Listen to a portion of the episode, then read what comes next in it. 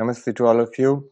Um, let me start with a prayer and then I'll speak about the subject which uh, is before us. After that, we will interact. There's so many eager faces here. I'm sure you have comments or questions which you want to share afterwards. All right, then. Om सर्वे अत्र सुखिनः सन्तु सर्वे सन्तु निरामया सर्वे भद्राणि पश्यन्तु, मा कश्चित् दुःखभाग् भवेत्।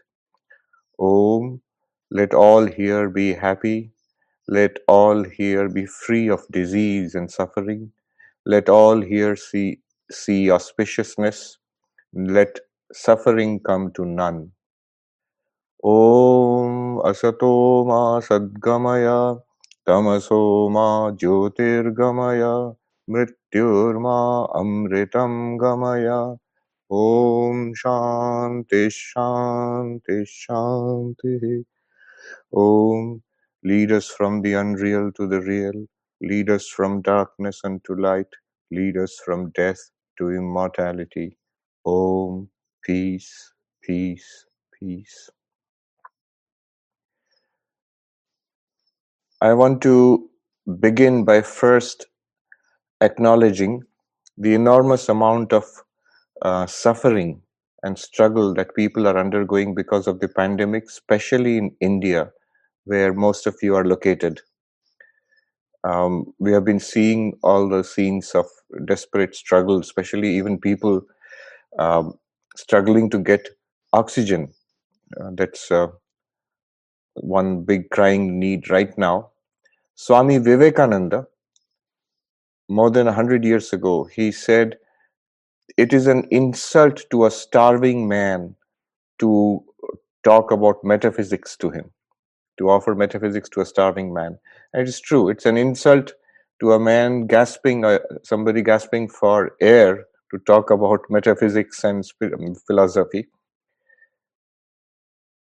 Having acknowledged that, I want to focus uh, on on suffering and philosophy. You see, in a certain sense, if you step back from the present crisis and take a look at the human situation as a whole, Vedanta and other Indian philosophies are most relevant.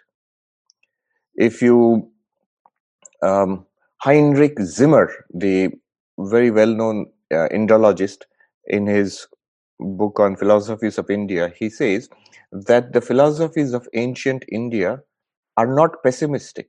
They are actually most optimistic. They talk about suffering, the causes of suffering, but they also say, all of them, that there is an end to suffering. There is an actual solution, deep and profound and lasting solution to suffering. So it is at times like this, suffering is all pervasive in human life.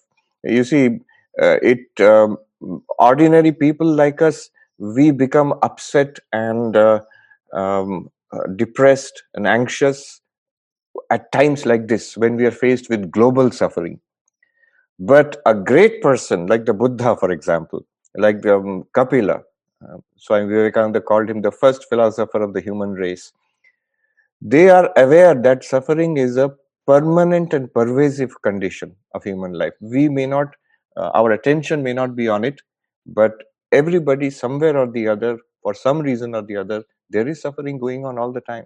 So this question of suffering and how to overcome suffering that is the central focus of philosophy in india. It is not uh, theoretical in that sense. It is not speculation in the air. It is actually concerned in the most practical aspect of human life how to overcome suffering all those philosophies. Um, if you look at Vedanta itself, what is the goal of Vedanta? Atyantika dukkha nivritti paramananda praptischa. Complete cessation of suffering, complete transcendence of suffering, and attainment of bliss.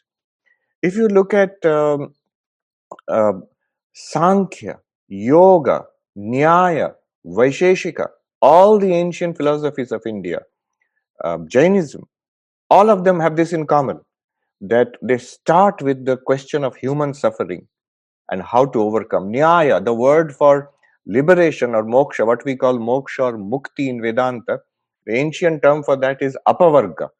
And apavarga in, in Nyaya and Vaisheshika, it means uh, release from suffering. And Jainism also, the goal is release from suffering and attainment of fulfillment. Sometimes the positive side is stated also that it's attainment of fulfillment. Sometimes one thing is common that they, it is overcoming of suffering. Most famously, Bhagavan Buddha, um, he starts with this question of suffering. You know, one later writer um, in the Sarva Darshana Sangraha of Madhavacharya, he characterizes the teaching of the Buddha. He says, "Chikitsakanamiva." It is it has reso- resonance for us today uh, in this in this time of disease and suffering. Just, these great teachers were like doctors, chikitsaka. How are they like doctors? First of all, they identify the suffering. What is the problem and the symptom? And then they identify whether it has a cause. What is the root cause of that? Then they identify is there a solution or is it incurable? There is a solution. Then they identify the treatment for it. So look at the Buddha's teach, uh, teachings. Dukkha, that's the problem. Then there is a cause, Trishna.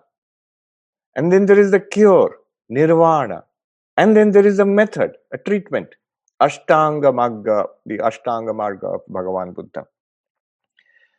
Um, what precisely can these philosophies do for us? Not only now at the time of acute suffering, but also in general, overall in our life. Bhagavan Buddha was asked that uh, you promised by a monk. a very interesting question. The question is, you promised, oh, oh Bhagavan Buddha, you promised us that we will overcome suffering. Um, suffering is caused by old age and disease and death, jara, mrityu, um, the vyadhi. So these are the causes of suffering. But now we are your followers, we are monks.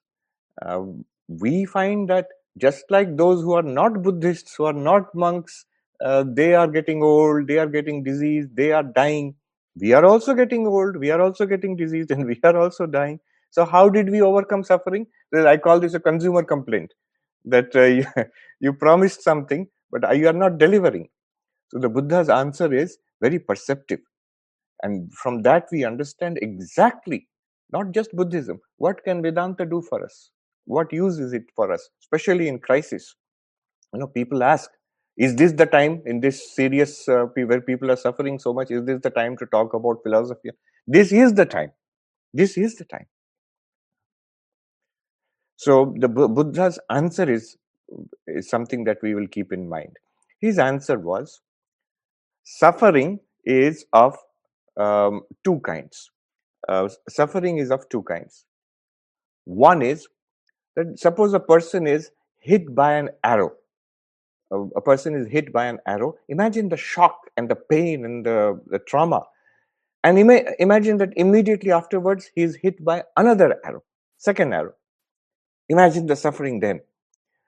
So, the first arrow is what the world throws at us old age, um, the disease, pandemic, financial problem, um, health problem, mental problem, relationship problems. So, this is the first arrow, what the world will throw at us. The second arrow is our reaction to this suffering. How do we react to it? Notice in the same circumstance, same old age problems, same disease problems, same financial problems, two persons react in two different ways some person some people break down under that uh, the weight of the suffering. Some don't even seem to feel it. They're so full of positivity so engaged with their life that they don't seem to care that there are so many problems in their personal life. No. So that means actually suffering is how we react to the problems thrown at us by by the world. Uh, that second arrow is is what we must deal with and Bhagavan Buddha says that the first arrow, I cannot do anything about it. The first arrow is it comes from our prarabdha karma, comes because of the very nature of the universe. You are in this continuously changeful universe, and therefore um, this kind of problems will keep cropping up. But the second one, the second arrow, how to handle that, that I can talk about. And that is what Buddhism does. They teaches you how to overcome suffering in the midst of life. Um, Sri Krishna says in the Bhagavad Gita, uh, the, the characteristic of a sthita prajna, dukkheshu anudvigna manaha. So, and sukheshu vigataspriya. In the midst of sufferings, you remain serene and calm, calm and unshaken. Anudvigna manaha. In the midst of sufferings, which means even for a sthita prajna, you notice the implication. Even for a sthita prajna, an enlightened person, a jivan mukta, perfected person, dukkha will keep coming. Old age will come, disease will come, death will come. Swami Vivekananda says, Who will not die? He says very bluntly at one place um, Kings die and paupers die, the learned die and the ignorant die. Um, the the uh, saints die and sinners die. Death comes for all of us. But we must be, we must go to such a position where we are not affected, where we are not shaken by it, where it is almost like it is nothing to us. Like Krishna says in the very beginning of his teaching to uh, Arjuna in the Bhagavad Gita, just as you change a suit of clothes, O prince, and if your clothes are uh, old or soiled, you take them off and you put on another uh, set of clothes. To that, in that casual way, you can you can treat your the death of your own body. That it is really nothing to you. Can we can we rise to that level? Can we get that kind of clarity, conviction, and centeredness where we can deal with even the greatest and gravest problems of our life with that serenity? So, that is the purpose, that is the grand purpose of spiritual inquiry. Of the word used in India is darshana. Darshana. You know, when we go to a philosophy departments, darshan vibhag, we say. Now, I remember when we studied philosophy, um, even as monks, we were always told that Indian philosophy and Western philosophy are different. I remember my uh, teacher in Western philosophy, um, Professor Nirod Baran Chakravarti, was a wonderful teacher, he's passed away. He used to come to our uh, monastery in India, in Belur to teach the brahmacharis there. We had to learn all kinds of uh, subjects, including Western philosophy. So he would tell us all the students were all brahmacharis, uh, those you know like novice monks. Um, remember, philosophy is philo and sophia, love of wisdom. It is not darshan in the Indian sense. So you must be very clear what you're going to learn now in Western philosophy uh, is not darshan in the Indian sense. The darshan in the Indian sense is actual realization or experience of the highest truths. Seeing, darshan literally means seeing. So seeing the highest truth, that is um, the idea in Indian philosophy. And I also thought, ma, that must be so. Um, sir bol rahe hain, to it must be so. Only recently, two years ago, uh, I was reading this book, A History of Thought, by Luc Ferry, a French philosopher. He was an education minister in France and a philosopher. France is one of the few countries in the world, much more than even India, where philosophy is highly regarded till today. It is taught in schools. I mean, more the shame on us that uh, with with this tremendous, unparalleled, unmatched heritage, we don't share it with our children, with with our next generation. Uh, but that's changing now. That's a good good sign, and we need much more of that. Anyway, I read that book, A History of Thought, Luc Ferry, and there he says. Um, so remember, he's French. So the French generally have a little bit of a contempt for all English speaking uh, academics and acad- uh, academia. So he says, philosophy is not the right word. The right word is theory. And then he splits it up, gives an etymology of that. Um, theon and orao, um, I've forgotten the exact terms. If you go back to the roots of that, what does it mean? Theory literally means See, theos means the uh, ultimate reality or God. And Orion means to see, to see the ultimate reality. I was stunned. I thought this is the meaning of darshan. What we mean by darshan in Sanskrit, the, the English word, if you go back to its um, roots, uh, you, you will find it means the same exact same thing to see or realize the ultimate reality. Now, what is Vedanta? Very quickly, I'll just touch upon it and then get to the central subject today. Um, Vedanta Nama Upanishad Pramanam. Vedanta is literally the texts called the Upanishads, the source of spiritual knowledge, to be technically accurate. The source of spiritual knowledge called the Upanishads is Vedanta. Upanishads, as you know, are these spiritual philosophical texts found scattered throughout the Vedas. They are not literally at the end of the Vedic Samhitas, but they contain the final or the highest teachings. In fact, Anta in Vedanta, the word Anta literally does not mean the end of the Vedas, it means the highest or final teachings of the Vedas. Anta in the sense of Siddhanta, final conclusion, highest teaching. So Vedanta is the Siddhanta or the final conclusions of the Vedas. Um, Upanishads are the root texts, but then uh, we know that the Bhagavad Gita is is central to Vedanta. Bhagavad Gita is nothing other than the teaching of the Upanishads, but presented by uh, Sri Krishna to Arjuna uh, in a very practical, uh, you know, like practical spirituality. So the um, choicest teachings taken from the Upanishads and made into a nice bouquet and presented by Sri Krishna to Arjuna in the in the Mahabharata war. That's the Bhagavad Gita. So Bhagavad Gita is another root text of Vedanta. And then there is the philosophical side of it, the sutra text called the Brahma Sutras.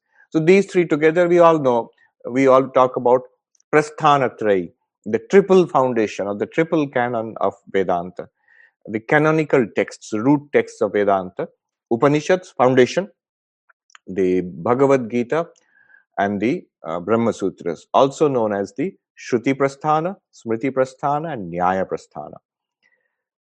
And that's just the foundation. After that, there's a whole commentarial tradition. Uh, so, Adi Shankara, Shankaracharya, for example, he wrote commentaries called Bhashyas on 10, if not 11, at least 10, we are, we are sure, 10 Upanishad, Dashopanishad, and on the Bhagavad Gita, on the Brahma Sutras. And then there are sub commentaries to these commentaries. Anandagiri wrote um, tikas on, on Shankaracharya's commentaries, and so on.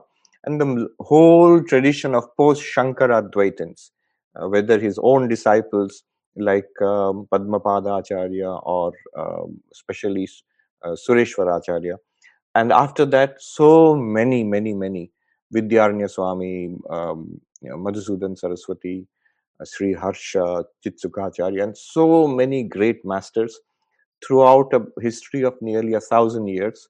But that's one tradition of Vedanta. I must also uh, emphasize here Vedanta is a vast ocean, not just Advaita Vedanta. Though I belong to the school of Advaita Vedanta, but one must acknowledge that Vedanta, depending on the commentaries, the great acharyas, so Ramanuja, Ramanujacharya's commentary on the Brahma Sutras is the uh, foundation for the system known as Vishishtadvaita, just as Shankaracharya's commentaries are the foundation for Advaita Vedanta. Uh, notice, none of them claim to be the founders of those systems. Uh, Shankaracharya is not the founder of Advaita Vedanta, nor is Ramanuja the founder of Vishishtadvaita. Those, uh, each of those traditions is um, is um, very ancient. Madhvacharya's commentary uh, is the foundation for Dvaita Vedanta. Similarly, from Vallabhacharya, we get the uh, commentarial foundation for Shuddhadvaita. Um, then there is Dvaita Advaita of Nimbarkacharya. Even Chaitanya Mahaprabhu, uh, from him comes, from his disciples comes the Achintya Bheda Bheda school, which is the philosophical foundation of Gaudiya Vaishnavism. Here in the United States, people are familiar with the ISKCON, and they are they are popularly called the Hare Krishnas. So I say that see all the forms of Hinduism that you see. Uh, so many Hindu temples have come up in the West here in, in, in the United States. So, what is the relationship of Vedanta to all of them? They are the philosophical basis of these religious movements. If you go to a Swaminarayan temple, big, big Swaminarayan temples have come up here. So if you go to a Swaminarayan temple, but you want to know what is the thought behind it, what is the system, the philosophy behind it, then you will. Uh, it was originally it was based on Ramanujacharya's Vishishtadvaita Vedanta, but now they have developed. Uh, Vedanta is still a living and growing tree, so they have developed their own system of Vedanta. Uh, and if you go to an ISKCON temple, you ask what is the philosophy behind it. It is the Achintya Bheda Veda school of uh, Vedanta. If you come to us, Vedanta Society here, it is the Advaita Vedanta of uh, Adi Shankaracharya, and so on. So that is the textual basis of uh, Vedanta. Um, how did it come here? A little note on that before I go to the core teachings. The place I am sitting in is actually interesting that way. The Vedanta Society of New York, and uh, it was founded in 1894. It is the first Hindu organization in the West. Uh, I often it's, it's just an ordinary brownstone building here in uh, the Upper West in Manhattan. Uh, but when people walk by on the street, they just look at it Vedanta Society and then they say 1894. They stop and come back and take a look again. 1894. I mean, for a country like India, 1894 is nothing, it's just yesterday. But for a country like the United States, it's really old.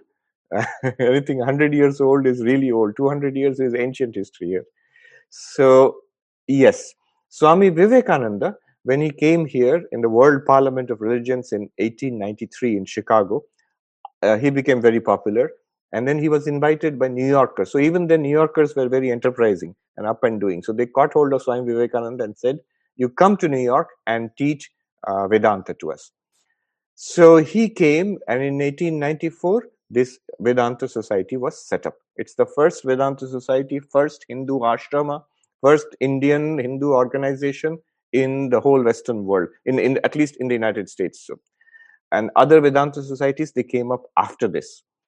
Um, and there's a very nice book, American Veda by Phil Goldberg, which traces the influence of Hinduism in the United States, in the history of the United States. And he says it starts primarily with this, uh, the Vedanta Society of um, New York. And then, of course, many other great teachers came afterwards, whether it is Paramhamsa Yogananda, you know, the Self Realization Fellowship, uh, then in the 1950s, 60s, and so on, you had the Transcendental Movement, um, Maharshi Mahesh Yogi, you have uh, uh, Srila Prabhupada coming with the ISKCON. Uh, he started ISKCON here. Um, you have the entire yoga, the physical yoga part. I think it's more popular in uh, United States than it is in India. Uh, so almost before the pandemic, almost every other street here in Manhattan had a yoga studio. So people were practicing the physical side of it, the asanas and the pranayama. It's so popular here. Once I was called to give a talk in Los Angeles to sc- school kids about Hinduism, to introduce them to Hinduism. And when I mentioned yoga, one uh, little boy stood up excitedly and said, Oh, you have yoga in India also. So, yes, that is how, that is the history behind it. Before this, in what one might call the prehistory of Vedanta in, in uh, USA, um, in the late 19th, late 18th century, a Frenchman, young Frenchman, Anquetil Duperron. By the way, there is a very nice book written by my illustrious predecessor here, uh, Swami Tathagatanandaji Maharaj, who was here until 2016. He passed away here. He wrote a book, one of his many books, Journey of the Upanishads to the West. So there you find all these details. A young Frenchman who's the first French Indologist, Anquetil Duperron, he journeyed to India.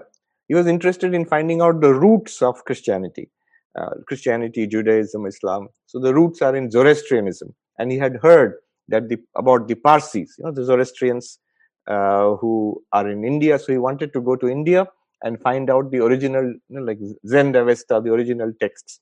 So they are very interested in finding out the roots of their religions at that time, uh, 18th century, 19th century.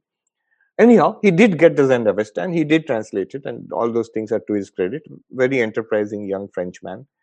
Uh, but uniquely, uh, for um, um, Vedanta, he came across the translation of the Upanishads which had been made by Dara Shikoh. Now, uh, he actually got it after he went back to France, which was sent to him by his contacts in India. We know that Prince Dara Shikoh, Aurangzeb's elder brother, he was quite interested in um, uh, Indian philosophy. So he took the help of the Pandits in Benares and he got a translation about 50 Upanishads with some portions of Shankara's commentary. Uh, he got it translated into Persian. So that Persian translation fell into the hands of this young Frenchman who translated it, retranslated it into Latin, and he gave it the name Upanishad, two volumes, Upanishad, uh, late 18th century. And this Upanishad, Latin translation of Persian translation of the Sanskrit original, this fell into the hands of, a copy came to the hands of the great German philosopher Arthur Schopenhauer.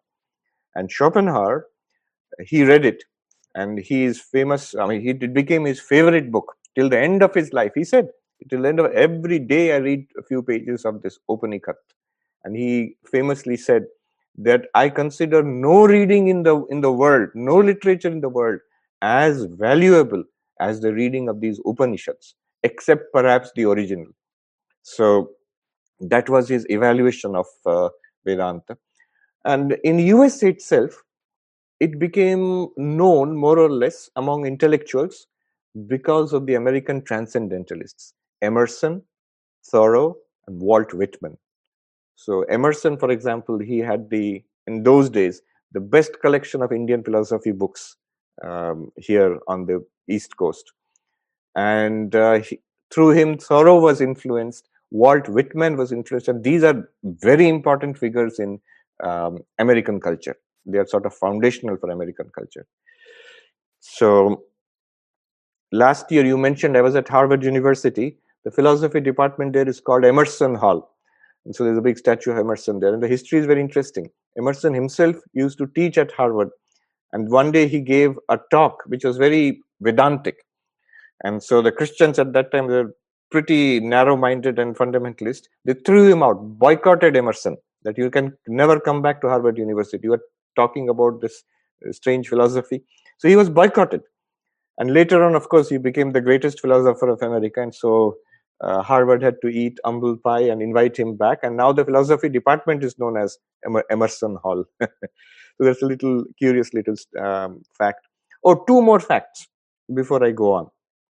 Today, 1st May, is uh, very interesting uh, in the history of Ramakrishna Mission. It is the foundation day of the Ramakrishna Mission. In 1st uh, May, 1897, Swami Vivekananda went back from here to India and formally started the Ramakrishna Mission. So 1st May 1897. Today is the foundation day. Another important thing you might just came to my mind. I mentioned the Zoroastrians, the Parsis. So this year, the World Parsi uh, Congress, uh, World Parsi Conference will be held here in New York. I think they are celebrating 5,000 years of Zoroastrianism or something. Uh, yeah. So that is the background how Vedanta came here to the West and to the United States, particularly. What is the core teaching of Vedanta and how is it relevant to us? Very quickly. It is easy to uh, summarize the teaching of Vedanta.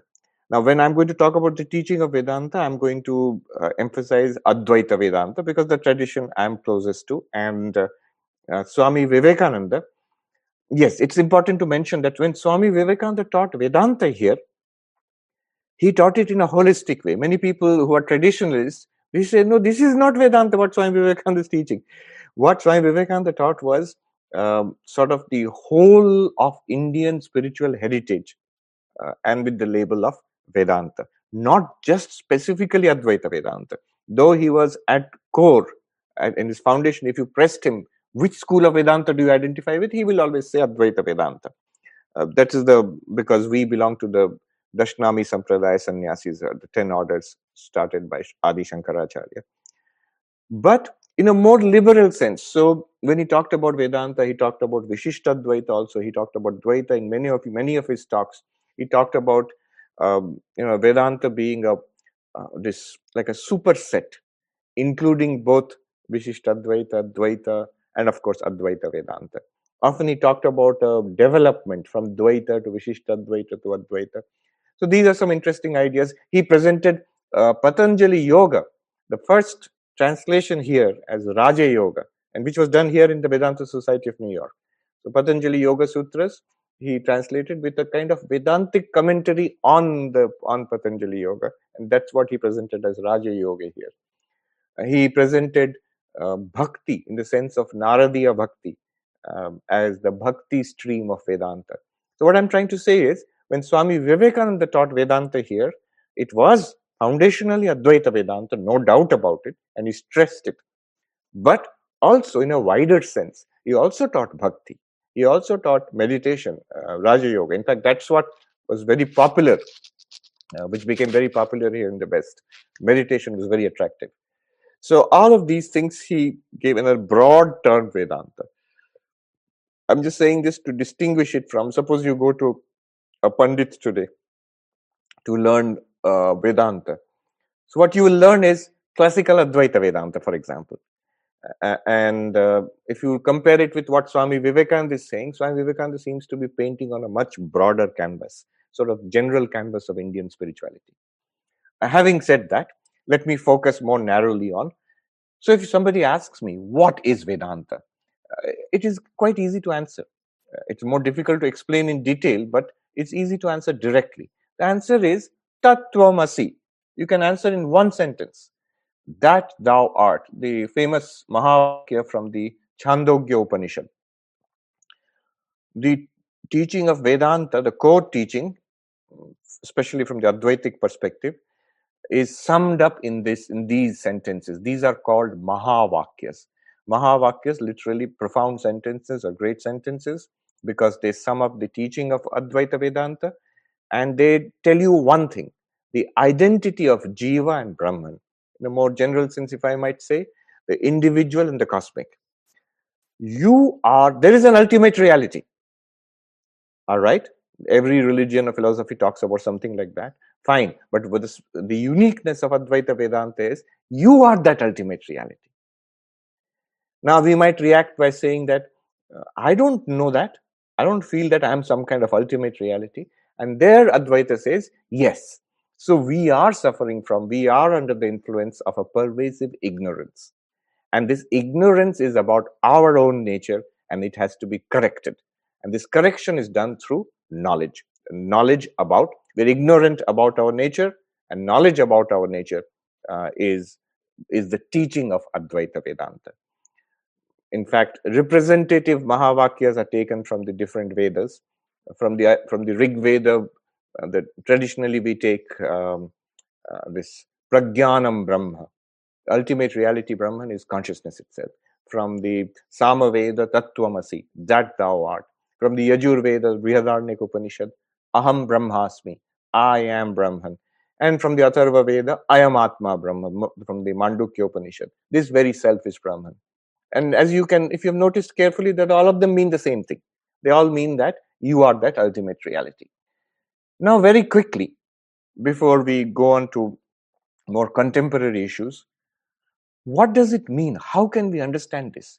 What is this ultimate reality and how am I that ultimate reality? And remember, the whole goal of this entire project was to overcome suffering. How will it help me to overcome suffering? Especially that second arrow of Bhagavan Buddha spoke about. How will all this help me? Here is here are the answers what is that ultimate reality and how am I that ultimate reality? Uh, Vedanta says this inquiry has to start with oneself. You start with yourself. Vedanta is telling you you are Brahman. You don't agree. No, I don't understand this. I don't agree. What, what, what do you mean? So Vedanta says, all right, like any good teacher, start where the student is. Start with at the level of the student, from the near to the far, from the known to the unknown from what is to what shall be. So here the it's not far it is actually near to nearer. So it starts with what do you think you are then? Forget brahman atman and all that. What do you think you are? I am this. Our reaction will be i am this. All right point to it. What are you? This one. The body i suppose so all right let's start with the body And then by a process of inquiry, and there, there are many such processes given in Vedanta, all wonderful. I mean, it's, it's really unique, these, these methodologies. I have not found it. I'm in my um, wide studies across philosophical and uh, religious literatures of the East and the West. I have not found such remarkable insights. I mean, incomparable, really. Uh, what other philosophies or religions are trying to talk about in the language of myth, in the language of illusion or poetry. Um, Vedanta seems to point it out directly to you in the simplest, direct, most powerful, logical, rational way, presented unmatchable. I don't, I don't see it anywhere at all. Uh, so, start with the body and apply these techniques. It, multiple techniques are possible. Panchakosha Viveka, the method of the five sheets of the human personality. Drigdrishya Viveka, the method of the seer, the discrimination or the analysis of the seer and the seen. Uh, the Avastatraya Viveka, the method of the uh, three states of waking, dreaming, and uh, deep sleep. In any of these methods, you will begin to see I cannot be the body. Yes, I'm not denying that the body is there, I'm experiencing it. But the very fact that I am experiencing the body means that I am the experiencer of the body. I am not the experienced object. Just as I cannot be this experienced object, the book, because it's an object and I am the experiencer. I see and it is seen. The seer and the seen cannot be the same reality. It seems obvious when we talk about external things, but then it seems very surprising when we apply the same uh, criterion to the body. Because I not only see the body, I can touch it, smell it, taste it, all five senses can act on the body and yet i feel that i am the body. So this it hammers us this conception that i am the body. And we begin to see that yes i'm not the body but then what am i um, then panchakosha viveka will tell you look inwards. Do you feel you are there. If if you are not literally the body you are something there in this body. Yes we feel that. When you are asked to look a little inwards. Uh, what do you sense? Inwards not physically inwards. If you go physically into the body, you will find more body. you will find organs and tissues and blood and bones. But if you inquire in deeper, what is the subtler aspect of this body? It is the physiological processes which keep this body alive. Life. In Sanskrit, prana. So are you prana? You're not the body. But are you the prana which surges through this body? Which, when it is there, you say, I am here when the prana goes out you say that the person is gone so is the person then is it prana it's a subtle question a good question and then again we are asked to see uh, because of certain you know that the, there are techniques of seeing this um, this uh, savikara nirvikara uh, drashta and drishya uh, chetana and jara multiple criterion are applied to first to convince us intellectually that I cannot be the physical body, I cannot be the vital forces, prana, um, for these reasons. Not just intellectually, then we begin to see it as a fact. It's not just I am appreciating an argument. This is an important thing in Vedanta. Vedanta is beginning to end experiential. At no point is Vedanta making a speculative claim. It's a stunning thing about Vedanta. Every other approach one is the common approach of religion, which is Vishwas karo, believe in it. Here is a set of teachings. The book tells us, the master tells us, um, and you have to believe in it. You have to have faith. Without faith, no religion is not possible. So that is one way of religion. We are not denying that such a, that it is valid. It will work. If you have faith, it will work. That is the common approach of bhakti, and that is present in all religions, especially theistic religions.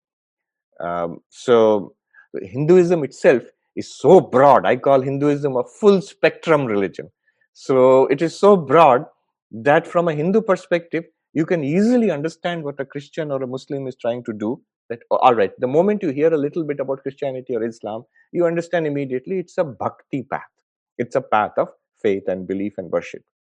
Um, that's why here in the United States, for example, that's the only kind of religion people know. And that's why religion is called faith. Here, the word for religion in America is faith. What is your faith? If you ask, is Advaita Vedanta faith? It would be a little odd to call Advaita Vedanta faith. Patanjali Yoga Is it a faith? It would. It just seems to be opposite of faith.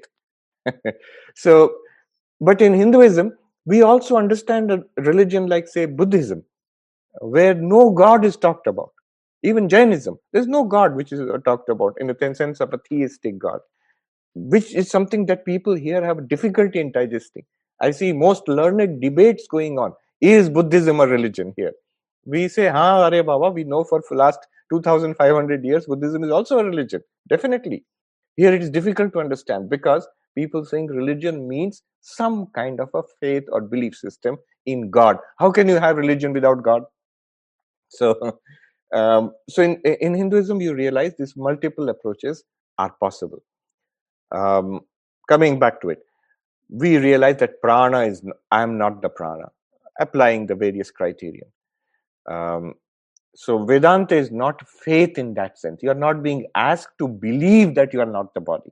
You're not being asked to have faith that you are not the prana. You have to see for yourself. First, understand why am I not the body? The body is there, but why am I not it? I'm not identical to it. One to one, I'm not it. Why am I not the prana? Then something deeper and more subtler than the prana, the mind. And I'm shown by the same criterion, changing and unchanging, subject and object, sentient and insentient. I cannot be the mind. The mind is there, but I cannot be the mind. Fundamental, deep insight of not only Advaita Vedanta, but Sankhya also, that consciousness and mind are not the same thing. Consciousness is that which experiences, and mind is also an object. Just like the world is an object, the body is an object, the prana is an object, the mind is also an object. Thoughts, feelings, emotions, ideas, these are also very subtle, but they're objects. And they are revealed to you, the consciousness. So you are not the mind also. And then you look more inwards, and you find the, you know, the Vijnanamaya Kosha, the intellect, which you are using right now for understanding all this. Are you the intellect? Are you intelligence? That also we are not. For the same reasons, changing and unchanging, um, conscious and in, uh, sentient and insentient, subject and object, multiple reasons, five or six reasons can be given. We begin to see that we cannot be the intellect also. Our real nature is not even the intellect. And beyond that, Vedanta speaks about um, the uh, causal body, the Anandamaya. And that also, for similar reasons, we are not. So, identifies five levels of what we ourselves might call I am that, this body, and shows us that we are not any of these five levels. And then it shows us that you must be the witness consciousness, the that awareness which experiences the physical, the vital, the mental, the intellectual, the causal, the uh, annamaya, pranamaya, manomaya, vijnanamaya, anandamaya. Or in the Drigdrishya Viveka, you are the consciousness which is pure drashta, pure subject. And everything else, up to the mind and intellect, are objects to you. Um, Drigdrishya Viveka.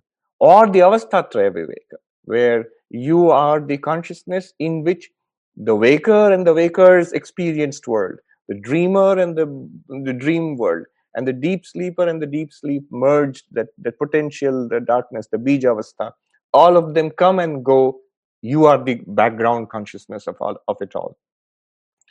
So, all of this, all these methods, Avastatraya, Panchakosha, Drigdrishya, all of them, they point to one reality.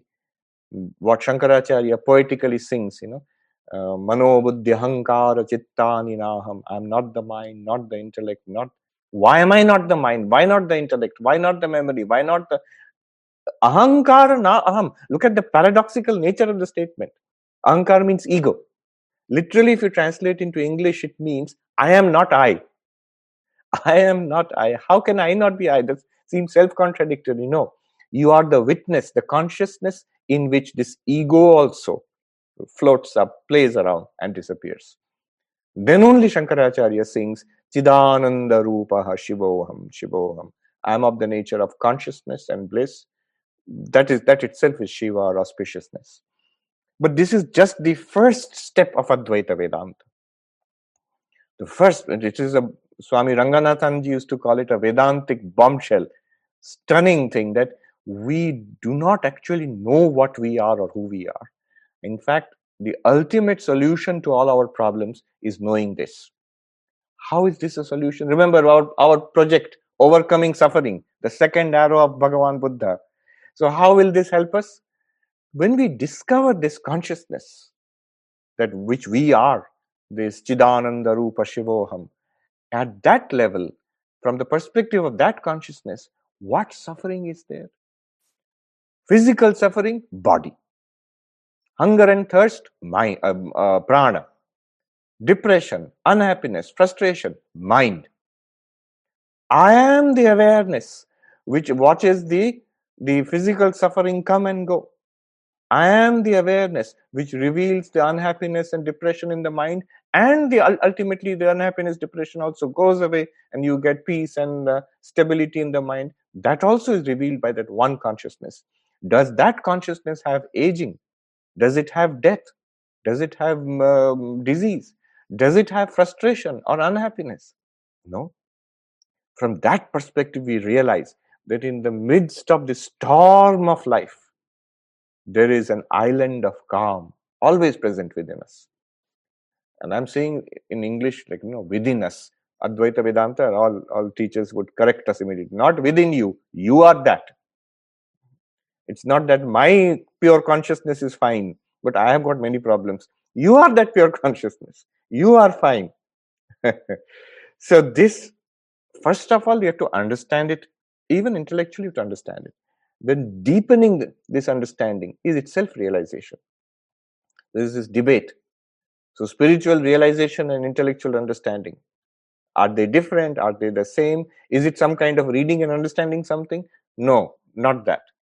Is it something different than intellectual understanding, something different, and spiritual realization, something different? No, not even that.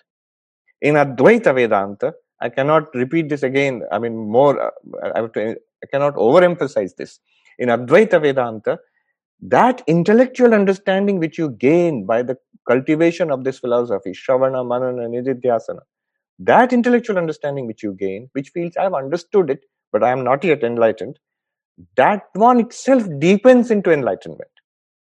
That jnana, which we call paroksha jnana, it deepens into aparoksha jnana.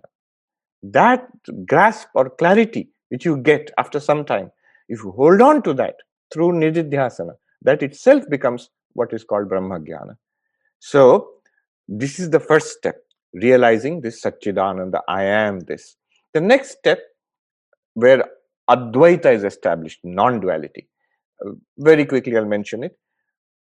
Advaita Vedanta, if you, if you stop at this step, what happens? This is Sankhya, the philosophy of Kapila.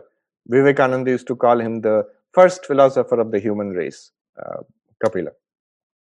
So if stop there, it is Sankhya. It is Patanjali Yoga, Prakriti Purusha uh, Viyoga, the separation of consciousness and uh, nature or, or uh, material existence.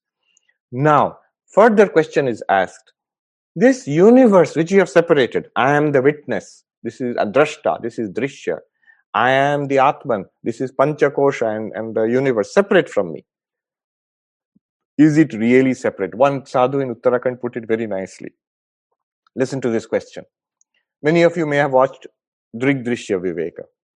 So the sadhu said, ये जो दृग्दृश्य विवेक करते रहते हैं ना ये कच्चे वेदांती हैं so these are unripe वेदांतिन्स preliminary बच्चे हैं children who keep on doing drigdrishya viveka it's only the first step and you should not emphasize it emphasize it too much because it's a kind of alienation a kind of separation from everything else I am consciousness, I am fine, separate from everything else. Coronavirus ho raha people are suffering. Let them suffer. I know that I do not suffer. I am consciousness itself. It is all a dream. So this is only the first step. The second step is just the reverse. That sadhu put it very nicely. ये तो सच है कि दृष्टा दृश्य से अलग है लेकिन दृश्य क्या दृष्टा से अलग है let me repeat that it is true you are the witness consciousness, you are separate from the entire universe. That's true. But the reverse, think about it, is the universe separate from you? What does that mean? If one thing is separate from the other, then the other thing also must be separate. If I have uh, a, a pen and glasses, glasses are separate and pen is separate. So the two must be two separate things. What does it mean if one is separate from the other, other will not be separate? But it's not so.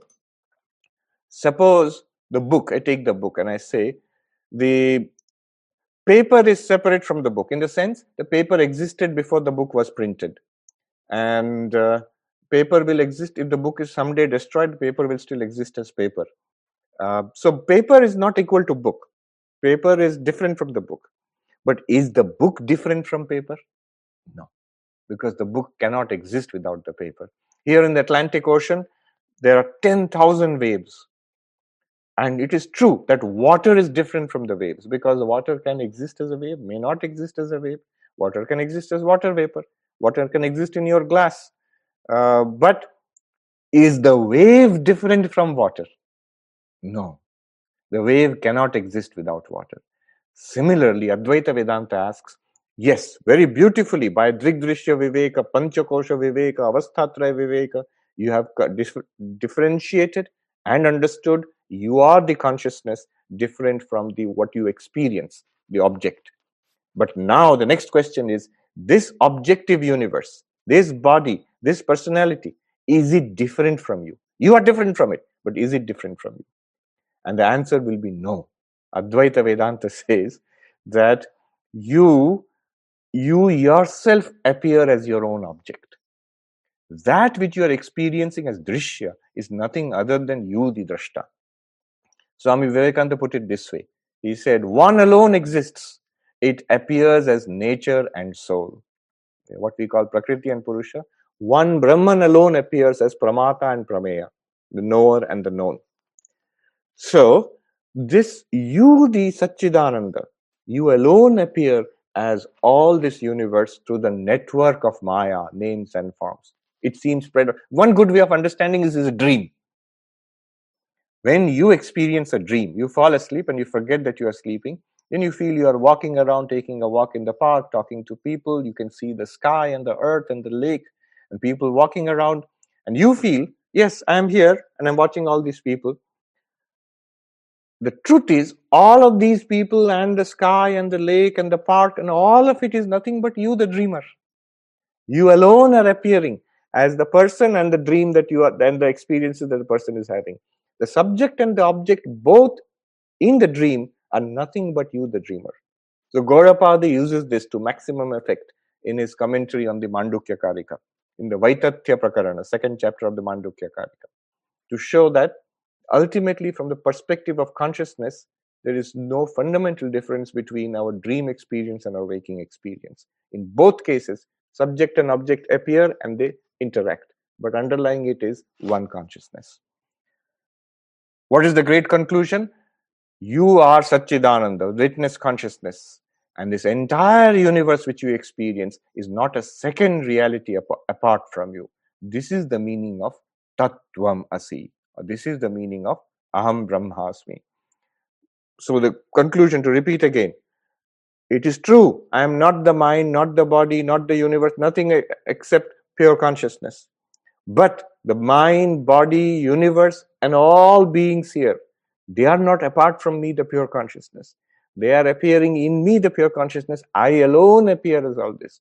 This Swami Vivekananda, these, these two teachings, you are the Atman, and this Atman is none other than Brahman. These two teachings, Swami Vivekananda put it in modern terms more than 100 years ago here in New York.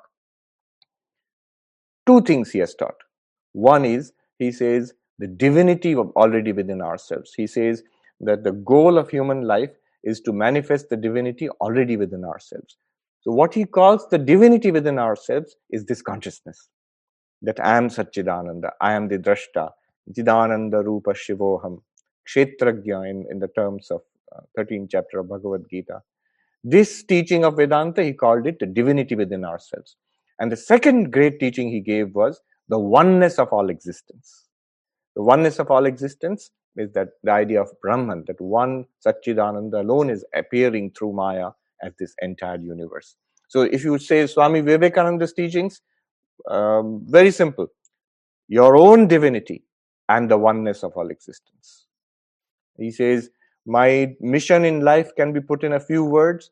To preach unto humanity their own divinity and how to make it manifest in every movement of life. Here is another important teaching of Swami Vivekananda not just to realize it, but to express it in life. So, this expression in life, this is the old concept of Jivan Mukti. Not just that I have understood it, I have understood, I've heard the lectures, I've read the books, I've got it, I can explain it to you. Not just that. How can I use it to solve all my problems and also live in a way which will be a blessing to society around me? So, he says, My mission in life can be put in a few words. It is to preach unto humanity their inner divinity and how to make it manifest in every movement of life this is what is called the ethical manifestation model of enlightenment. So, enlightenment, becoming a Jnani, has these two aspects. One is you might call it a paradigm shift. Actually, there was a paper at uh, Harvard last year from a Buddhist perspective uh, talking about what is enlightenment. They came up with these two models. One is to realize the ultimate truth. In in buddhist terms the shunyata and so the bodhi which you get. Uh, so that is one aspect. They call it the paradigm shift we at now we are thinking i am this body mind here is this universe this is my paradigm now. This completely shifts and i become it's very clear to me that i am awareness. And in me the awareness the entire universe is appearing. There's a paradigm shift. But this is one way of looking at enlightenment. Another way of looking at enlightenment is what they called ethical manifestation. The qualities of the Buddha must manifest in my life. The qualities of a Vivekananda, of a Shankaracharya, uh, of a Mirabai must manifest in my life. The fearlessness, the peace, the love of others, the total unselfishness, the happily willing to give up this body in the service of others. This kind of you know what we might call a complete saintliness a, a spiritualized personality. This is also uh, one aspect of enlightenment. These two must go together.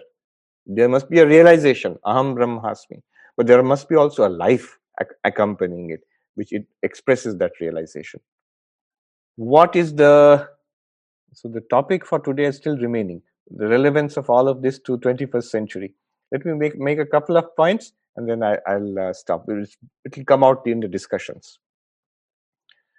Um, one is the interfaith harmony. So this comes more from Sri Ramakrishna, Swami Vivekananda's guru. Notice that uh, Hinduism is enormously diverse. Sometimes to explain the diversity of Hinduism, when I go to schools and colleges here and talk to young people, I say you cannot understand the diversity of Hinduism from an American perspective. Here, we, people think that Christianity is so diverse. There are hundreds of different churches. I say all of that, from our perspective, from far off India, when you look at all these different churches of Christianity, they are all minor variations on the same theme. In Hinduism, diversity, let me uh, explain to you what it might be like. So, these are American kids. I tell them just imagine all the different churches of Christianity is Presbyterian or Episcopalian and or Baptist or whatever you call it, Universalist or all of them, you make them together, in, and the Catholics, you take put them all together into one Christian faith. To that, you add all the denominations of Judaism, Reform and Orthodox, Ultra Orthodox. To that, you add, add all the varieties of Muslims, um, you know, Sunni and Shia and all the inner variety, internal varieties. You make one mega Abrahamic faith. So you can see little kids, their eyes are going big. And then I say, imagine the diversity in that. You cannot even conceive of it. It is still less than the diversity in Hinduism. They are stunned when they hear this.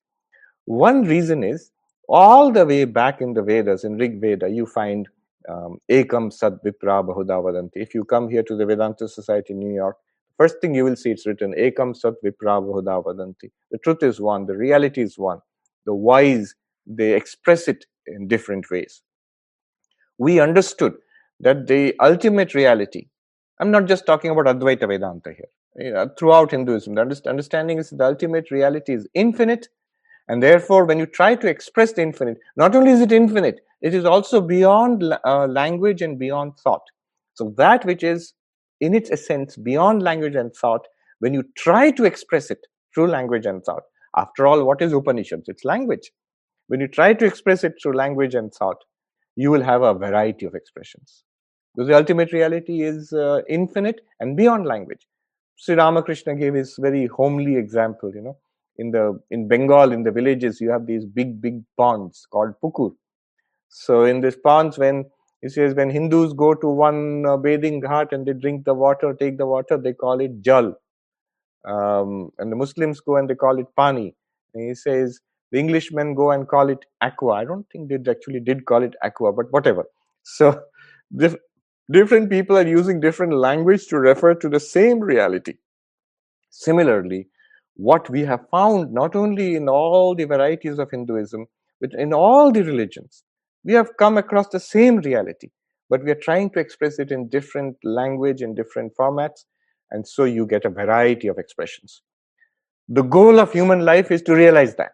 The goal of human life is not to believe in these things, is to actually realize and experience it for ourselves and transform our lives. So the religions of the world then become different paths of realization. So notice the connection.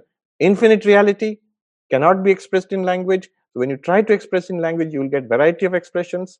To realize that infinite reality is the goal of human life, then all these varieties of religions are different paths which help us to realize that uh, reality. That's the core purpose of religion.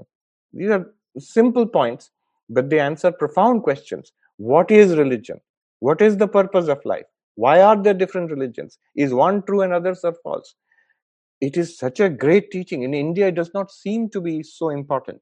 When I was in India, this teaching of the harmony of religions, I and others also, Hindus, we would say, ah, okay, we accept it. What's the, why are you making a big fuss about of it?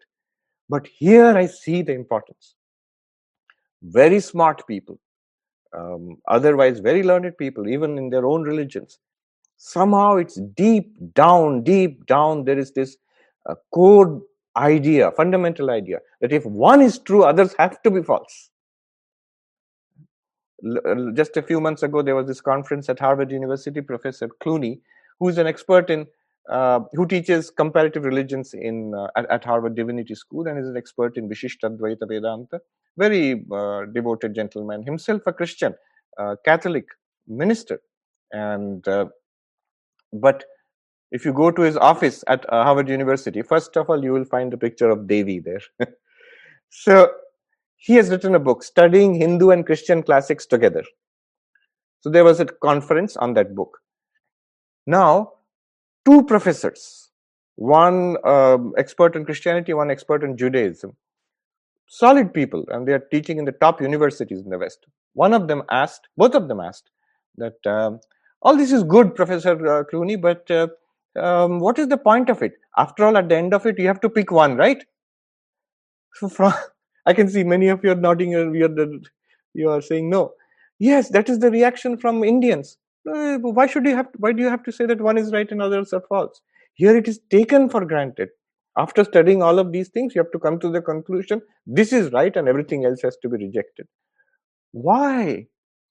we don't we never think in that way.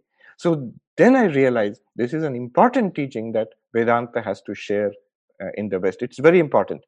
The world parliament of religions it is still being held every 4 years. Maybe this time it will be online. So i went to one because swami vivekananda had gone uh, to world parliament in 1893 i thought i should attend one at least the one was in toronto a couple of years back so i told a rabbi there um, very nice gentleman from Israel. You can see the world parliament as a Hindu, I agree to all of this. What you are saying, the truth of all religions, harmony between religions, it's all what you are saying. We, we agree to all of it and go further ahead. So, what have I got to learn here? And he said, Not to learn. You come here to share. What you are saying from a Hindu perspective, everybody needs to hear. So, this is an important contribution of Vedanta in 21st century, harmony of religions. I'm sorry to say that, but it is still necessary. It should not be necessary. I'm sitting here in New York. It is uh, the city of uh, 9 by 11. It is two 9 by 11s. Swami Vivekananda gave his important speech in the World Parliament of Religions on September 11, 1893. And here, on September 11, 2001, what religious fanaticism can do and what is the solution for that religious fanaticism. So these two, it is very vivid here in uh, everybody in um, New York and Manhattan, those who were there at that time, I was not here, those who were there at that time, they all remember the day and the time and the moment when the Twin Towers were uh, destroyed. So, harmony of faiths, important teaching. Uh, we can discuss this later as the questions come up. One more point, and I'm finished, is that uh, consciousness studies become a hot subject today. What is consciousness? Because of David Chalmers, who has propounded this hard problem of con- consciousness. He's right here in NYU, in the mind brain science, uh, mind brain consciousness unit at NYU. Uh, he says that consciousness cannot be reduced to brain. So that has kicked up a storm. Deepak Chopra, you may have heard of Deepak Chopra. So in a, in a conference, before the conference, he was telling me that uh, in, in a dialogue, he was telling me that देखिए स्वामी जी ये लोग तो हमारा ही बात लेके they don't give credit this hard problem of consciousness is a fundamental idea in Advaita Vedanta for thousands of years ago. I said that dekhiye theek hai. Let them not give credit. because the moment David Chalmers says that I got it from Vedanta or Buddhism or something like that, immediately he'll be dismissed by the rest and say, oh, theek hai, wo to kisi guru hai. But if he says, I am an atheist, I am a materialist, I'm coming it, at it from a completely Western materialistic reductionist point of view and i'm still saying you cannot reduce consciousness to brain then people sit up and take notice so it has kicked up a storm if you google it hard problem of consciousness is going on now. And there are many many thinkers many many scientists. Christof koch um, who's the chief scientist of the paul allen brain institute uh, he also agrees now that consciousness cannot be reduced to to matter and so on. So vedanta not only Vedanta, Vedanta, Buddhism, especially the Tibetan uh, Buddha, Madhyamaka Vijnanavada Buddhism, um, then uh, Sankhya, Patanjali Yoga, they all have very, very important insights to contribute to the present discussion of consciousness studies.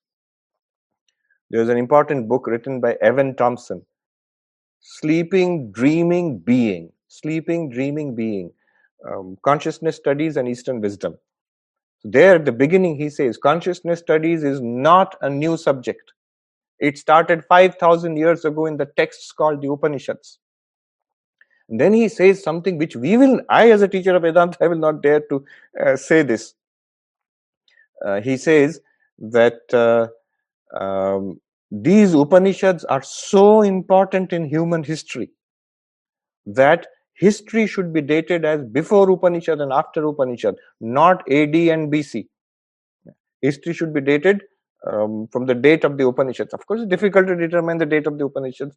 That's a different matter. But see, he's emphasizing the centrality of the Upanishads to this whole field of modern consciousness studies.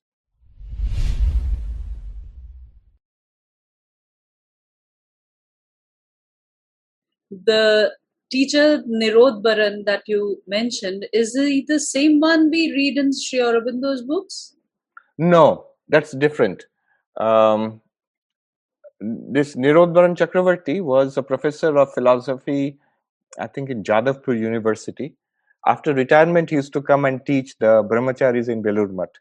But he was a disciple of uh, Swami Abhedanandaji, uh, who was a disciple of Sri Ramakrishna. And Swami Abhedanandaji was here in the Vedanta Society of New York for 20 years. Swami Vivekananda came here just a couple of times.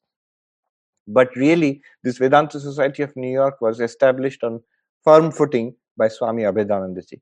His disciple was Nirodbaran Chakravarti, whom we as young brahmacharis we saw in his old age. I have had glimpses, but I see that there is so much attraction to experience the sights and sounds from the senses that uh, I tend to externalize everything. I tend to turn everything, even my glimpses, as an experience. Oh, that was a good experience. I need to do it again. So I wanted your views. Right. Here, the practical importance of the other yogas becomes evident. Notice, Advaita Vedanta is not at fault. From the very beginning, they have told us uh, fourfold qualifications sadhan chatushtay, viveka, vairagya, shamadamadi, shat sampatti, mumukshutvam. These have to be intensified. Then only the ultimate clarity and conviction you get that will become a practical reality, a stable reality in your life. The one problem with modern teachers, especially modern teachers of Advaita, you'll be surprised to see how popular Advaita is here in the West. You mentioned Mooji, uh, then Eckhart Tolle is there. Um, then some of them openly admit they're teaching Advaita Vedanta, some of them don't admit so clearly, but they all have very clear roots in Advaita Vedanta, little bit in Buddhism. Uh, Rupert Spira, recently I had a dialogue with Rupert Spira, you can see, I think it's online. Uh, Adyashanti also. Adyashanti. So they are very popular. One uh, minor point, if I may raise here, is every Advaita Vedanta, classical Advaita Vedanta text, if you take up, it starts with the qualifications of the student and gives an emphasis on discipline first and then enters into the teaching. Whereas now, because it's an impatient age, I think, so these teachers, and they are all they are genuine. The ones you mentioned, I feel. I mean, I'm nobody to give a stamp of authority on that, but we get the feeling that they have some deep spiritual insight and they can uplift you. But it has to be combined with that that discipline, which they generally do not emphasize. Notice in many cases, not all, but in many of those cases, they have been spiritual seekers for a long time. They have themselves practiced and struggled for some time before they came to this breakthrough. Um, so, one attraction of Advaita Vedanta is, and it's not false, but it's a little tricky, is that it is, uh, if you understand it, you realize it is instantaneous and it is effortless. Now, we are lazy people. So, if somebody tells you you can become enlightened instantaneously and you can become enlightened effortlessly, I mean, that is the path for me. He says that's the path. And I add it to that if you say this is the highest teaching, final teaching, um, ultimately you have to come to this. All of this is true.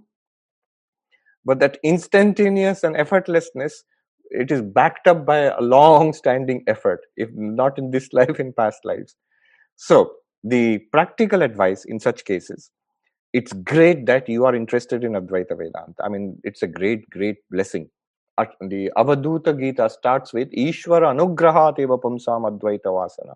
This desire and liking for non-duality, if you ah yes, if you have it, it is the sign of God's blessing. God has blessed blessed you. Ishvara has blessed you. The greatest final blessing that God can give is to generate this liking for Advaita in you. Now, what is the Um, additional thing that I can do to stabilize this insight you're talking about. The insight you have got is correct. Now, how do you stabilize it? That's where the three other yogas come in. That's why Swami Vivekananda emphasized that from an Advaitic perspective, those are preliminary, but they are important, like the foundation of a house. Karma Yoga, Bhakti Yoga, and Dhyana or Raja Yoga. Regular practice of meditation, morning and evening. You pick up a technique or you take mantra diksha and then guru will give you a mantra and ishta devata stick to it. So that kind that will stabilize the mind. You see the intellect often runs far ahead of our body mind. Intellect understands many things which the rest of our body mind system is not willing to follow up on. So that's where meditation is useful. Karma yoga. One very big obstacle for most of us is that we are so tied up with this little personality I, Sarva Priyananda, everything is for Sarva Priyananda. Food, drink, company, uh, uh, the praise of others, and pleasure and success, even God realization, enlightenment, everything is for Sarva Priyananda. This is the poison for spiritual life. So, what Karma Yoga does is it enables us to relax this death grip we have upon this little personality, uh, to step back Remember, this little personality will never, never be free. The person will never be free. You will be free of the person. That is freedom. Person is body mind, is a system subject to destruction. It has been created and will be destroyed. So, karma yoga and bhakti yoga, uh, devotion, which, whichever form uh, works for you. Some people are there, especially here in America, I find, unfortunately they find they feel that it is beneath them to believe in any god and, and tell me only pure advaita. I don't want to listen to uh, unfortunate because uh, bhakti is a very great power in our life. So in some form if you have devotion cultivate it. Regular um, little bit of you know bhajan even stotra prayer. Prayer. Uh, so bhakti karma yoga dhyana yoga these are foundations. Daily practice them. You will see the in the insight you have got from advaita it will become luminous and living. Yes. In practice how do you distinguish between forbearance towards suffering and indifference or apathy towards suffering? Forbearance, forbearance. is a yes forbearance is a good pra- a good um, practice. The indifference and apathy can be there for the suffering of others. Generally, it's very difficult to be indifferent or apathetic to the one's own suffering. When I am hungry, when I am in pain, I see one toothache. Coronavirus may be creating pandemic throughout the world, but if my tooth is aching, that is first priority for me. So it is very difficult to be indifferent or apathetic to one's own suffering it's best to say that if I am eager to remove my own suffering, the same eagerness and concern I should exhibit for others. Here, the headquarters of United Nations is there in New York. So when you enter that big golden rule, this is, this is the they say it is the common uh, ethical rule for all religions.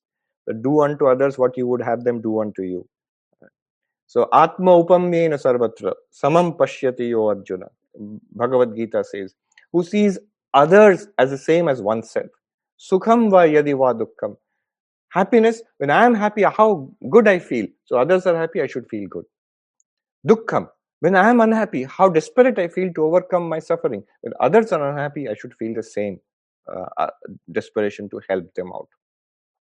So um, one cannot be apathetic, indifferent to one's own suffering.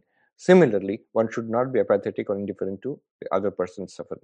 Forbearance is a good practice. It's a fundamental practice of Vedanta, titiksha. And Sri Ramakrishna used to, you know, used to play with words, pan. Uh, only I think those who are Bengalis here will understand immediately. He was to he used to say, "Je shoy she roy, je na shoy tar na shoy." In Hindi, if I translate, it will be something like, "Jo sahta hai wo rehta hai, jo na sahe uska nash hoye." So forbearance deliberately consciously try to forbear. Titiksha in in vedanta. Swamiji my first question is as a householder we hardly get time to study vedanta. Then what is the way out for us? How how to realize the self in spite of being a householder for for swamiji it is very yeah. easy. According to me i am sorry if i am wrong because you are devoting yes. your entire time I, I understand. Let me uh, answer that first. Straight answer. Read Karma Yoga of Swami Vivekananda. the more I meet people and the more I uh, face questions, not only in India but here in the West, I realize how prescient was Swami Vivekananda. How, you know, we say in Hindi, Durdarshi. More than 100 years, 120 years ago, when he wrote Karma Yoga and he he gave those lectures on Karma Yoga right here in New York, he understood that the kind of spirituality which will be required in the future is not the spirituality of monks sitting in Gangotri, is not the spirituality of um, you know pandits sitting in the Ved Pathshala or professor sitting at Harvard University. It will be spirituality required by person engaged in the world continuously. So therefore, this idea of karma yoga how you can convert. You are busy several hours a day and most of your time and energy goes in in this activity whether at home or in your profession or in your community. That time and energy if you if vedanta tries to compete with that vedanta will lose. Our uh, responsibilities uh, in in the job in the family are so much that it, it takes away the best part of our day best part of our energy then very little is left over for anything else. The only way out is to convert that activity itself into spiritual practice. And it can be done. It actually can be done. It is not a very new idea. That's exactly what um, Krishna advised Arjuna. See, he's in the middle of a battlefield. How can he practice uh, spirituality? One sadhu put it, he's called the laughing Swami, he put it very humorously. He said that uh, Sri Krishna gave so much advice to Arjuna in the 18 chapters of Bhagavad Gita. And he said, Uska ek bhi Arjun ne palan nahi kiya. Not even one thing did Arjuna follow because it's impossible for him. He's in the middle of a battlefield. How will he sit, keep your body straight and breathing control and then focus your mind? You, you cannot do that. Practice devotion to me, uh, Krishna. You cannot do that in the middle of the battlefield. But one thing only that Arjun could do, and Sri Krishna emphasized that from the beginning to the end, that is Karma Yoga. How to transform our daily life into spiritual practice. Start a little bit only. One or two activities I will do. That example I've given a number of times. That one day I was going through Lucknow airport several years ago. And late in the night, I was the only transit passenger. Of course, I was dressed like this and uh, you know they have the CISF here they are the TSA people in India the CISF policemen they will check you. So there was a sergeant and he said to me Mahatma ji kuch bataiye? Then I said now to give a talk a lecture now. Here he said yes nobody's there. Bataiye kuch. And then he called the other policemen and women. They all came and they surrounded me and they made me stand on that box. They make you stand on the box and they pat you down. I stood on the box and what to say to them then I asked a gentleman, um, so आप घर से निकलने से पहले से पूजा करते हैं? Do you what do any kind of ritual or worship before you come for your duties? And then he said, yes, Hanuman ji ko phul chadate hain. I put flowers at the feet of Hanuman ji. I said, bas, very good. As these people walk in front of you and you search them, you mm, stamp their documents and you pass them throughout the day, this work you are doing, each one, you do it firmly, politely, uh, respectfully, attentively, and after the person is passed in front of you, mentally offer one more flower at the feet of Hanumanji. Gentleman was immediately, he a very simple person, but intelligent. He got it immediately. He was so happy. I still remember his delighted expression. He said, Wah, din bhar Hanumanji ka puja. Whole day I can do. But that is the essence of Karma Yoga. Almost every activity we can connect to God. Okay, so that's the answer. Guruji, I wish to ask two things, and in my mind, somewhere, um, uh, no, they are connected. But I will still say both, so that you can maybe figure out whether the answers to both of them would be same or not. So one is that uh, no, we keep saying that no, you should be an an observer, right? You should be the drashta, right? If you believe in that, would that confuse your mind to not take an action and just to observe? Because if we say that everything is done by God, Okay. that's Uh, what let we, me right? just That's one. you should be the observer. You try to be the observer. You believe that you are the observer. None of them. Vedanta is not saying that you should be the observer. When you say if you should be the observer you try to be the observer that's a good practice. But that's not the observer that vedanta is talking about. Sakshi drashta is just the nature of consciousness it's just the nature of consciousness to illumine what is going on. Whatever is presented to consciousness is illumined by consciousness. What Vedanta is saying is that you are the drashta. It, choicelessly, you are the witness. You cannot be anything else. It is a confusion to think that you are the doer. What we, what has happened to us is we are this consciousness. There is this witness consciousness already, and on that, like a layer, like a movie playing on a screen. When we look at the movie we see the activities going on in the movie we forget the un- unmoving screen behind the moving movie. Similarly we are that unmoving consciousness that ever present light. Do you tell light that try to illumine things? No light by itself illumines things that's the only thing it can do choicelessly. So you are already that. You don't have to do anything first of all try to see what is meant by being consciousness or drashta. Don't try to be the drashta. Don't try to be the witness. Try to first understand what, what, what is this? I am not the body in what sense? I am not the mind in what sense? try to follow carefully track these instructions carefully in your instruction in your uh, experience you will begin to see what is meant by i am chaitanya or i am the drashta it's not an effort you're making. Once you recognize that the person garima will continue to do the work. Body you cannot stop from action. The mind you cannot stop from thinking. The intellect you cannot stop from understanding. Memory you cannot stop from remembering. All those activities are there they will continue. As they are. You will be completely at rest. It sounds very um, mysterious to say how can i be rest when i'm doing all the activities i means the person garima lit up by the consciousness which you are.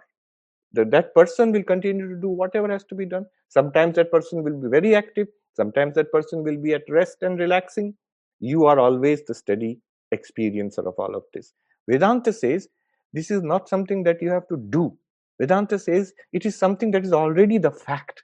It's a case it, it's it's already the um, an existing fact. You cannot do anything about it you have just to recognize it that will set you free from a lot of tension and problem and worry second question you have to unmute yeah thanks no i think that uh, clears out a lot of things in my mind the second thing is that um, um, I am obviously a, a housemaker. I have kids. I'm married, etc., etc. But when you want to go beyond that, um, right? When you want to do more for the society, more for people, right? Which is the path, uh, right? Maybe right the path that you follow, or maybe some other people are able to follow, right? That there's a no, there's a constant conflict in the mind, right? To say that how much is enough because no that creates a feeling of restlessness to say right that i want to do more i want to do more i want to do more but there are these responsibilities right that somebody else also mentioned right so how how would you advise right to be able to try to create a balance so that we feel that no whatever is our no yog uh, no the karma yog towards our family we are doing that well. As well as because we are able to connect to the larger uh, no community larger society right? What is our role towards them? How to how does one balance yes. I know it can be very difficult. Um, this much i can say that your duties of course what what they are in front of you they come first and you cannot avoid that. If, if we try to avoid it uh, what happens is everything else that we do will be infected with that guilt and that uneasiness. So you do what what is in front of you. Um, there also don't overdo. I get the feeling after getting this experience uh, by coming to the west i i see here indian parents and non-indian parents. I always see, feel indian parents do much more than necessary. So indian parents are always especially indian women i think they're infected with a sense of inadequacy or guilt that i don't feel good enough that i see men are always feeling good that i've done enough i'm, I'm great. And women no matter how qualified how uh, active how um, successful they still feel i could do better. There is always this anxiety. I don't know why as a woman maybe you can explain. Uh, so you are probably doing more than what is necessary uh, in in your family or your job always try to have especially at our age you know and when you come to middle age. So at our age you know we must have a component of being useful to others. For your own peace of mind. Um, very soon these children will grow up and go and they'll do well and they'll go in their own way in life. You must broaden yourself to include more than your immediate you know husband children just your own father and mother little more than that especially people who will not be able to give anything back to you where you are not seeking any validation, any kind of recognition, any kind of um, material gain from them, but you give. What a, what a high ideal Swami Vivekananda said before us. He said, Give, give, and do not look back. Whoever looks back, his ocean become dwindles into a drop. His ocean dwindles into a drop. He says, Give, for it shall be taken from you whatever we have in life everything everybody every possession including our health our energy our own body it will go away and no harm there because we are not these you say what shocking things you are telling swamiji i'm not telling a shocking thing first of all i'm telling a fact It's a fact. Second thing is, it's actually a good thing because you are not these things. You are the clothes that I'm wearing. Do I want that all throughout my life? 50 years I will wear the same shawl? No, that's a disgusting thought. It's, I am not it. I am passing through all of this. All of these, they conglomerate around me and they will drop away. They will go their own way. You are perfect as it is, as Satchidananda. You are aware before this. Now also you are the same perfect Satchidananda and you will continue to be that infinite reality. So that is always there. That is the place of peace, security, safety, ultimate safety. And centered in that, we are perfect. When we try to grab onto things, that, that I want to retain this person in my life, I want to retain this kind of money in my life, this kind of uh, popularity or the power of this position in my life, then we are opening ourselves to suffering. One Buddhist teacher put it nicely let it come, let it be, let it go. When it comes in, namaste, come, have a cup of tea. And after some time, it's ready to go. Bye bye, take care. I'm perfect. I'm perfectly all right. One sadhu I saw in Uttarakhand, in in Gangotri, in the short summer months where a lot of pilgrims come. So this sadhu, he used to stay in a little cottage, and children used to love him because he had long beard, like uh, you know, Lord of the Rings, the magician Gandalf, like that long hair up to his knees. The children would come and play around and all of that. Uh, so um, he would. Uh, I asked him. So now you are very happy. All the children are coming and playing. You know, they are climbing the tree in the ashram and joking. And but in the winter, for six months, nobody is there. You are alone, and there is snow up to. And it's not like USA or place like that where you've got internal heating and everything is comfortable. They're outside uh, um, minus 10 means inside the house also minus 10. so it's very hard life. What do you do? आप क्या करते हैं? He's a Punjabi sadhu. I asked him, what do you do in uh, uh, in those winter months? And his answer was short answer to me. He said, Mahatma ji अब मैं मजे में हूँ और तब और भी मजे में रहता हूँ. Mahatma ji, I'm very happy now. And when and that time in complete loneliness and a, you know the snowy solitude for six months every year i am even more happy. Mast rehta main. So that is the attitude you should have to samsara. Main maje mein with samsara maje mein hu. Without samsara tab bhi mast I want to ask what purpose are we humans collectively fulfilling in this world? Are we just a source of drama for the Supreme Being? Drama not for supreme being. If you say drama it's drama for yourself and the divine drama is no small thing. It's not a joke. And this kashmiri shaivism was talking about the whole universe is a drama is a dance for the benefit of shiva. So why should i dance for the benefit of shiva? You are shiva.